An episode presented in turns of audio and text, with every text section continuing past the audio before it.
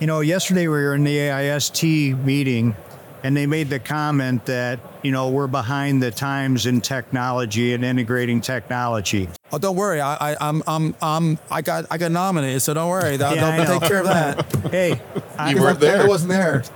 yeah, I voted for you. But the comment was made that end users are behind. It isn't the people like us that are pushing the technology. Well, well, I was wondering if we should make a comment about that. That in, in essence, our the steel industry has predominantly been a little bit behind the technology curve, and really we should be leading the curve. Mm-hmm. Yeah, because this should. is one of the most expensive downtime related industries. Yeah. Agree. And they should be going, why are we five years behind? Right. When we should be three years ahead of everyone else.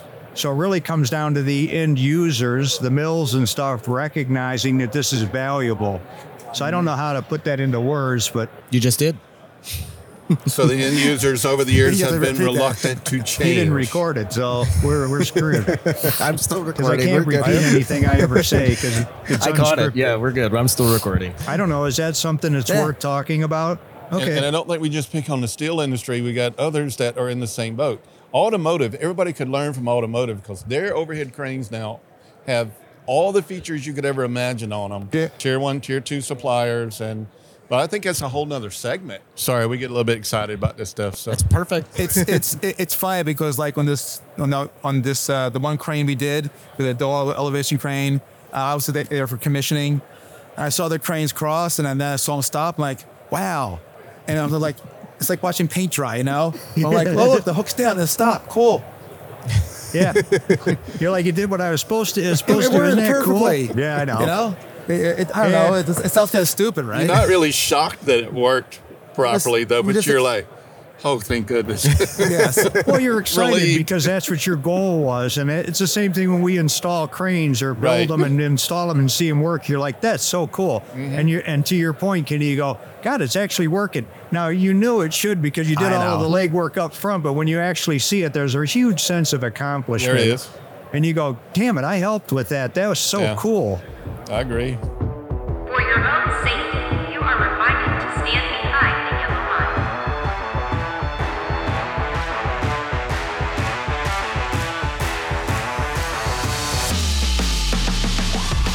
Welcome to Safety Factor. My name is Ben Hangst, and today we're talking about the future of multi elevation crane safety in the steel industry.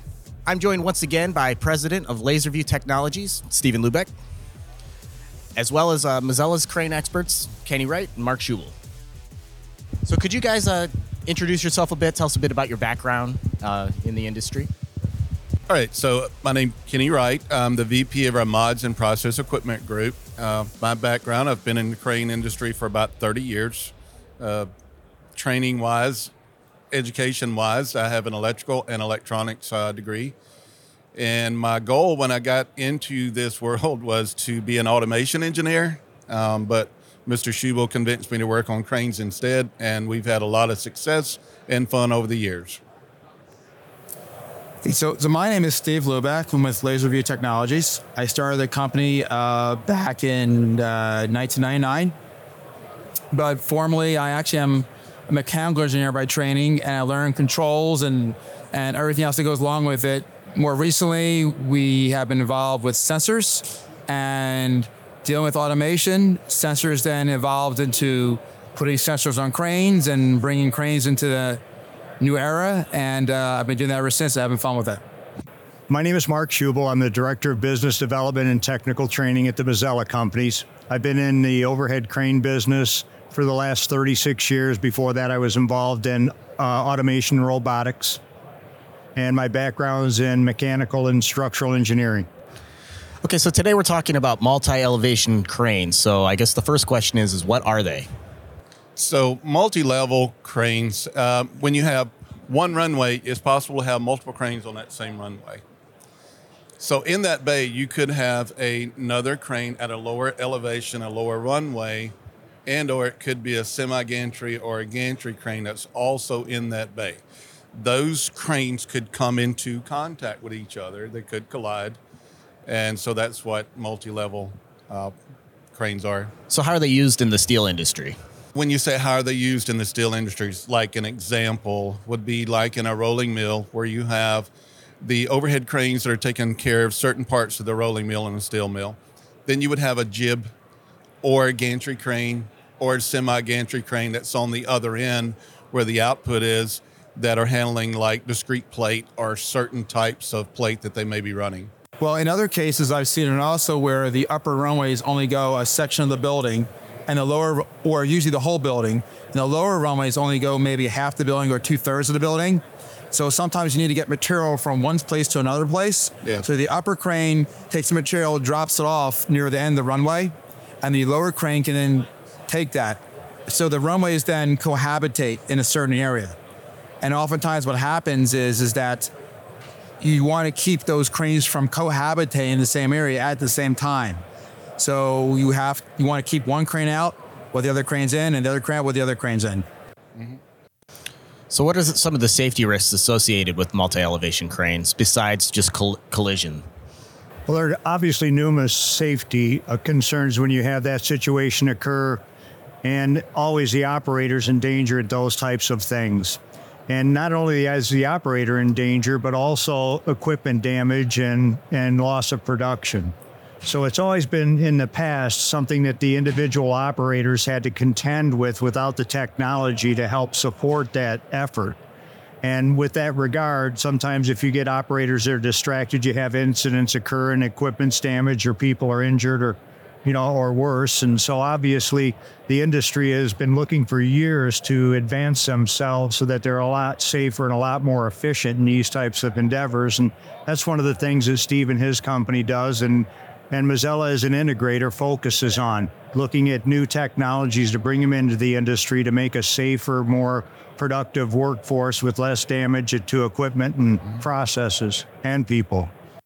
So, and most our customers have like a written process, right? They have guidelines for their operators. They have, uh, you know, certain warning devices that they may employ throughout the plant. But I mean, they do have a written process for this. But operators get distracted. I mean, they do. Uh, things happen.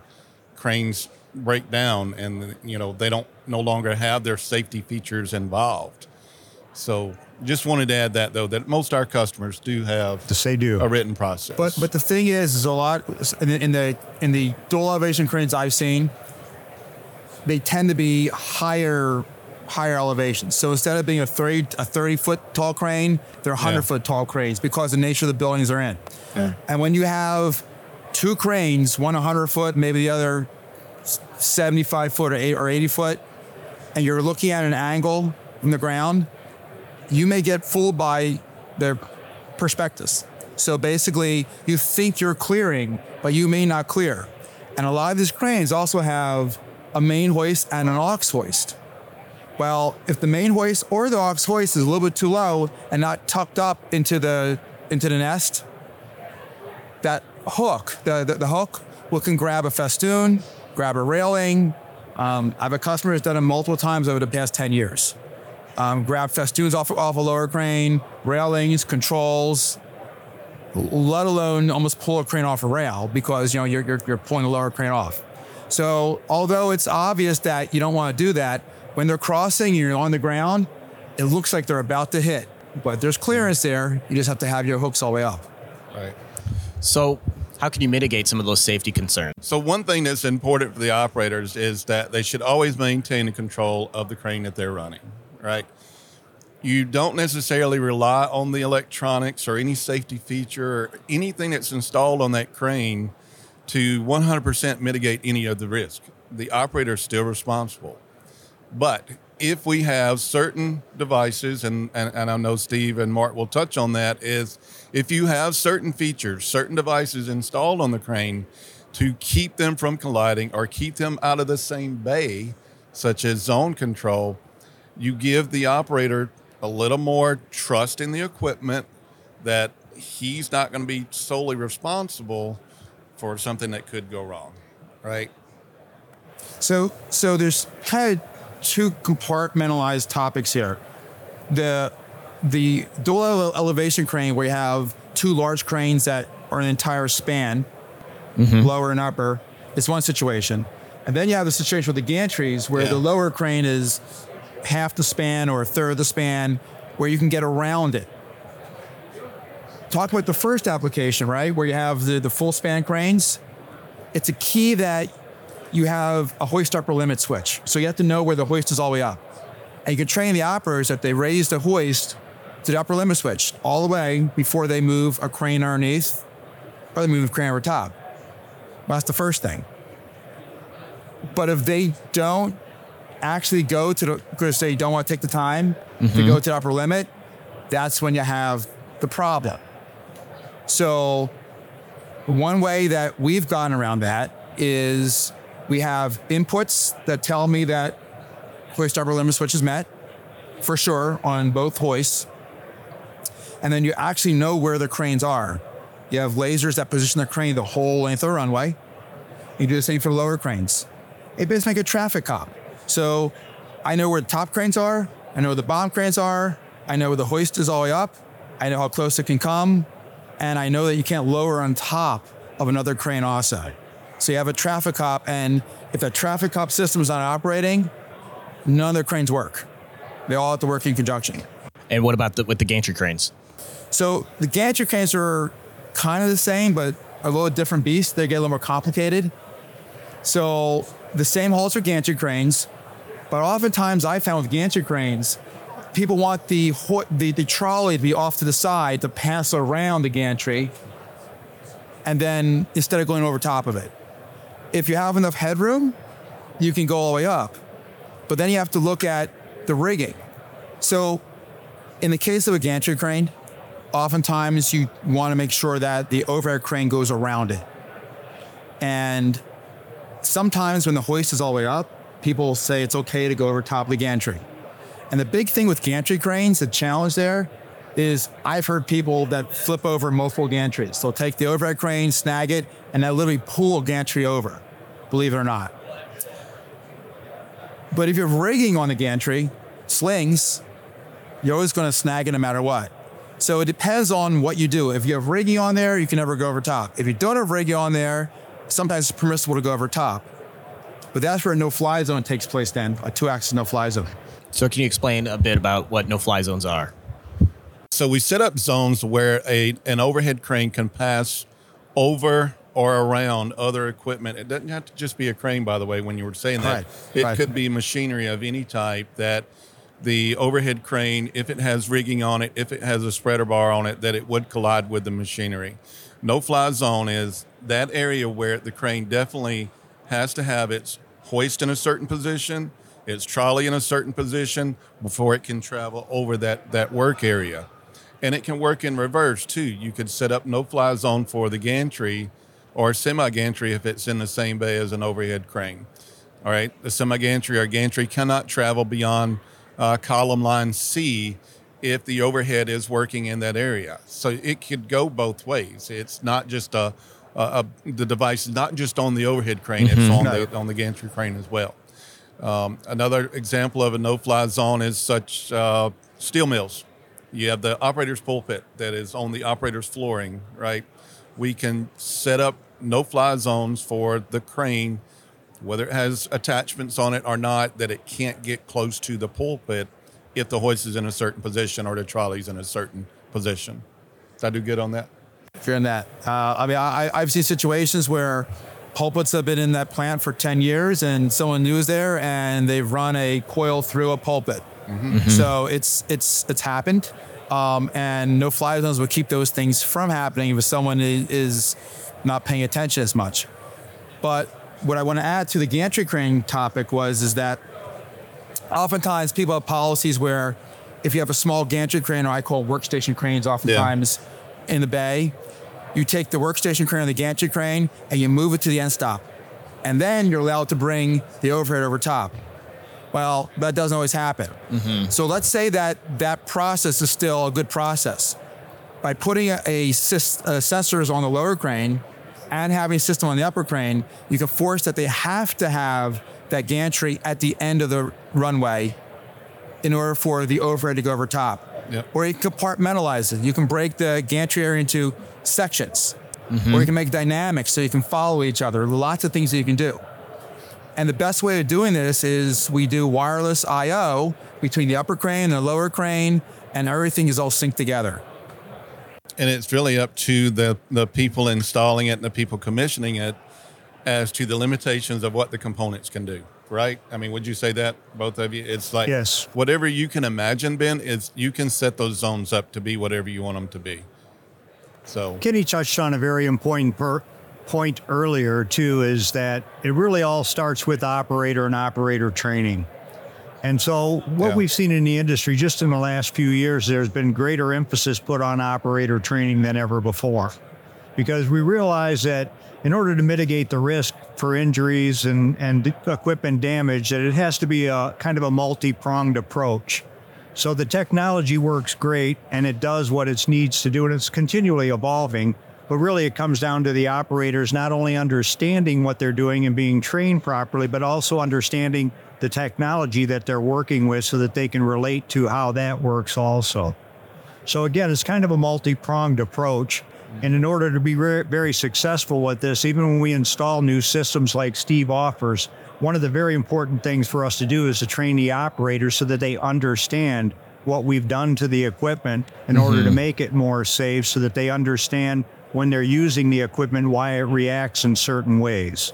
So again, it's kind of a, a dual type of a role that we need to address, not just the technology, but also the operator training so that the operator understands what's happening with the equipment when it comes into these modes like Steve's able to offer, where it has slow down modes or stop modes, things like that. So they don't think the equipment's malfunctioning. They go, I'm in one of the zones that I have to be careful at. And then they pay a little more attention to what they're doing.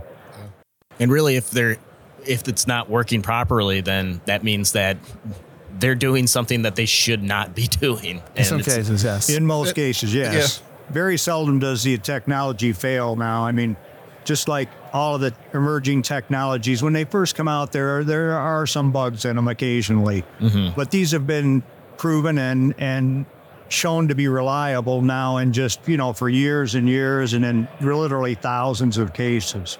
So the technology's advanced far enough ahead where, you know, the incidence of the equipment failing from a technology standpoint doesn't really impact the equation that much. And then again, when it does fail, it usually shuts something down, which stops them from Correct. using the operation. So in essence, even when it does fail, it doesn't allow them to do damage to themselves or the equipment. Yeah, we try to. We try, it's best to design the systems as much fail-safe as possible. And the word fail-safe doesn't mean that um, it's redundancy. It, it means that when you fail, you fail in a, in a manner such that you can't let the operator keep uh, operating the crane. And until they override it, they acknowledge it, maintenance knows it, and everyone knows that that feature has been turned off temporarily so they can operate the crane. The point I wanted to make also is, is not just the training for the safety, but it adds productivity. And this is a Does. piece that I talk to people about that they don't really realize because by putting these systems in, you actually change behavior. So when, when the operators know they always have to move the crane to the side for the overhead crane to come in, they, they, they don't waste time anymore. They don't leave it here, move the crane, realize they can't move it, and have to go move this crane. Th- their behavior changes. So now they start moving the crane ahead of time, get the other crane, move their load, and they save time in material handling. And they're not as worried about where they're going. Um, you know, they don't jog the crane as much. They watch where they're going and look at the material movements and less worrying about, am I going to hit this? Am I going to hit this? Is a crane in the way? So when we teach operator training classes, at least I know Mark Shubel and I do, is that one of the comments we make to the operators is your movements should be precise. They don't necessarily have to be fast, right? And we've trained uh, operators everything from Goliath gantry cranes, rubber tire gantry cranes, overhead cranes, overhead cranes with a cab, without a cab. And we always make that comment to them is that it's not the speed you're looking for, it's the mm-hmm. precise movements. And like Steve mentioned, if- if you can learn to use the equipment, the no fly zone equipment, and know where those zones are at, then you make your precise movements, you actually are going to be faster. Production is going to increase. Safety definitely is going to love us because we're not going to have any more incidents or accidents. We haven't put lights. We can also do other things like light indicators, buzzers, um, lights on certain zones so that you know you're there or you're not there. So things we can do to help the operator know it's not a broken crane. It's that he's actually done something that to switch a light, switch a mode. But sometimes people don't want the crane to stop. When you go over top of the gantry, they just want it to slow down. Mm-hmm. So sometimes you want to make a slow aisle. You'll make a slow area. Yeah. Or they just want to give a warning. They don't want to stop the crane, but they want to do a warning. And all that's very possible. It's the same action that does it, really. And there's no right or wrong to that. I mean, that's what the end user wants, and that's what the operators are asking for. And yeah, we can deliver that. Our preference is to slow down or stop, Stop. the crane. I can tell you that. Mm-hmm. But you know, we will work with uh, audible and visual alarms. Yeah, of course. Of course. So how do you balance? So you said that you know you can do anything you want to the crane. Like you you can put a ton of stuff on there. I assume that gets pretty expensive. So how do you balance the need for productivity and efficiency with the uh, the need for safety? So on every instance of people asking for help for a situation that they have, we evaluate it and we determine what components that need to be installed. And again, when I said it's unlimited, it's whatever you can think of to set up within the parameters of the operation that they have. Okay. We can't make the crane, you know, float in midair and, and do things that, you know, um, that, that, that aren't natural. But the, it is really unlimited on how we can set up the zones within a certain reason. I mean, you do have data that's going to consume memory in the in the devices. So I mean, there are certain limitations. Yeah, but honestly, whatever you can think of, you can come up with. But back to your question, we assess it with the customer. What are you looking for? What do you need help with? We propose the components that we think will work for him, and then we present that to them. Then we start the back and forth on how the owner or end user wants it to really work. You know, oftentimes you'll have a, a no-fly zone. It's I want a no-fly zone. And my next question is, is do you ever need to access that zone? Oftentimes the answer is yes. Yeah. All right, how often do you do that? Well, once every month, once a year, once every three months. You have options how to how to access it. Mm-hmm. You can do it from a phone or a tablet, if it's the right system, and hit a master override. Turn the zone off. Then you have a key switch on the wall uh, with wireless to the wall that puts in a bypass.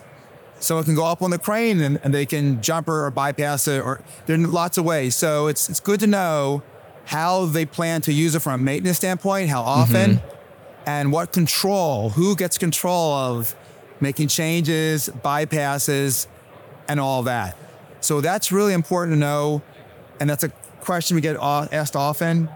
If it's a building or a pulpit, yeah, usually you have to go over top of it. If it's a roll stand, they'll have to go over top of the four rolls out. If it's a CNC machine, a burning table, they're going to have to go to do that.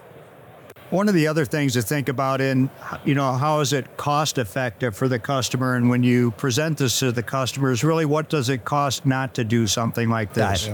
So what is the cost of an injury to workers or damage to equipment? A lot of our companies that we work with, obviously out in the industry, they are production related type companies and the equipment, we call them process related equipment in, in that in order for the building to be able to create the product that they're producing, the cranes have to be operable pretty much 100% of the time. And cost of downtime for even smaller plants that, that aren't involved in heavy processes is sometimes in the tens of thousands of dollars per hour. Some of our customers have cost upwards of a million dollars an hour. So when we talk about some of these systems, and by the way, they've gotten really very competitively priced, I think, right now. But when we talk about the cost of these, this is basically a drop in the bucket. I think OSHA has indicated that sometimes the cost of in, in injury right now is somewhere in the neighborhood of around three to four hundred thousand dollars to an individual. When you Yeah. talk about all the lost time of work and the incident itself and whatever needs to be done from a maybe a, a first aid or hospitalization thing. And so when you look at the cost of doing this for tens of thousands of dollars versus the cost of hundreds of thousands of dollars if a person gets hurt or possibly millions of dollars if a plant shut down for a day or two days mm-hmm. it's very easy for an end user to go where do i spend my money i spend my money in prevention not in the aftermath of it Yeah. Where do you see the future of the technology going? What do you? Let's talk specifically about steel mills. Where do you see the future? A future steel mill. How does it look? Well, I think steel mills are looking at the safety mainly. I think. Uh, I, I think that's that's that's a big piece of it. There's so much noise going on. There's so much uh, other distractions, and there are so many cranes in a mill moving on the same runway. So I think that that's why the steel mills are looking more for safety. But there's also other parts of it. You know, when you do have an incident and you snag a, a wire rope, that wire rope now needs an inspection. So if I snag the rope, typically, am I correct? No, you're correct. On, Yeah. on, Yes. on, against another, another crane, if it's reported, you're supposed to now inspect it and make sure you don't broken strands or sh- anything like that. So I see the steel industry looking for uptime. Yes. And this is an inexpensive way of securing uptime and waiting to do the maintenance on scheduled, you know, outages. The other thing is, is that the systems are more than just isolated islands now. The system that'll keep the upper cranes and the lower cranes monitored can also have remote monitoring on them now. So we can equip these with remote monitoring that literally uh, we could see anywhere in the world. Now, granted, you can't fix all problems virtually, right? Wiring problems you can't fix virtually, but I can lead to where a wiring problem is. So you can get the safety system or the production system up a little faster by knowing that a laser sensor might have gone out, a cable may have gone out, or simply someone reset a parameter wrong. So there are lots of ways of keeping the uptime on these systems. And one argument I think people do make still is that by doing this, potentially, what happens if something breaks? And that's one way of alleviating that. But if the electronics do fail, you do have a way to put it in a bypass mode and continue operation until Correct. you can get up, look at it, work on it, and get it repaired. The same thing that Steve is saying, I see that uh, cranes in the steel mill world are becoming more and more advanced electronically, ele- electrically, and electronically. Okay, it's just going to happen. You have a younger generation of guys coming along that are going to be running these mills, running these overhead cranes, you know, working in and around all the equipment. And and they're used to the electronics. They're used to the the driverless cars, if you want to call them driverless, you know, sit in the passenger seat and take a nap while it takes me to work, you know. they're used to the electronics. Uh, the, the older guys too, they're they've adapted very well uh, to to the electronics. They all want one thing, they want it to be safe Yeah. they want it to be reliable and they don't want the headache of it breaking down intermittently and, and, and the hassle of it breaking down intermittently okay so the components are reliable they do work and they do provide a, a feature to the operators that makes them more safe and that's at the end of the day everybody gets to go home that's all everybody wants it is. right? And one, one other comment to that is that um, the systems that we're building now, we're building with looking into the future so that we make them so that we can add things later. So we keep developing new things that will add to safety other than no fly zones. So potentially we try to make the systems now so later we can do other preventative measures and Yeah. build it into the same systems, report back mechanical issues and monitoring and things like that and add it to all systems. Is it there now? No. But the platform is there that we can add things later to keep advancing the mills. And that's really when you start getting into systems integrators like ourselves and companies like Steve's. That's one of the really key foundational issues is that this thing is scalable and it creates a good base foundation. The technology is always continually going to improve, just like computers have and televisions and everything else. So once we get people interested in this type of technology, they're more, I guess, uh, understanding about changes in the technology and new emerging technologies, and they start asking for those types of things to make their plant more productive and more safe. And to Steve's point, having something that you can build on, a platform that you can build on and expand on, is very important. So when you look at companies to do these types of things, make sure you look at a company that does that and keeps that in mind so that when you do have to invest in the future, you're mm-hmm. not wasting the money you spent initially. It's something that can still be used, although it may be modified. So, for instance, in Steve's case, you know, the controls and the sensors that are currently being used five years from now obviously will be obsolete. But that doesn't mean the system itself is obsolete or the components that are used, all of the components. There'll be a path forward. Just certain things will be updated. And that's kind of very important to consider when you're looking at making this type of an investment. Yeah, there'll be a path forward. The other comment I have is that uh, going forward in the future, I think the protocols are used to communicate with the systems are changing. Um, you know, the, the the standard now on most cranes, new or retrofitted, is you have dry contacts to uh, to the enable inputs and disables on VFD or between the radio and the VFD. Well, as newer cranes are coming in now, now they're using the Ethernet IP, Profinet, different protocols. And by doing that, you actually improve reliability because you're not dealing with clicky, clicky contactors all over. Now you're dealing with digital. And you can rely on a contactor as a as a secondary, a secondary cutout and use digital as a, as a primary. So I think going forward, things are going to change in that way and have more, you know, less things to go wrong, more maintainability. Yeah, so the motor control um, electronics that are now on board is what he's getting at is so much more advanced than it has been in the last even 15 years. And and we are doing a particular job that we're doing right now for a customer. Steve's involved in this one. Is everything is over Ethernet IP, everything, and the control room is actually 300 feet away from where the crane is at. And then the controls for the crane are 300 foot the other way. And everything's over Ethernet IP. And makes our festoon packages smaller. Mhm. In our opinion, it makes it safer. You can build in fail safes within the coding. And then the customer is happy too because he don't have to go up on the crane if the controls are having an issue because it's either in the pulpit or it's in the MCC. He doesn't have to go up there anymore. Yeah. And the install time is less because less wires to pull, Yes. Which everybody loves. which means less connections to go, less connections to loosen, less cables to break. More uptime, more reliability. So So I think I, I think the from that standpoint, Ethernet IP and protocols have been around for a while. But the standard is I put a normal VFD drive on something. And that's always been the standard. And now slowly people are realizing that protocols are are, are acceptable. All right, thanks, Steve.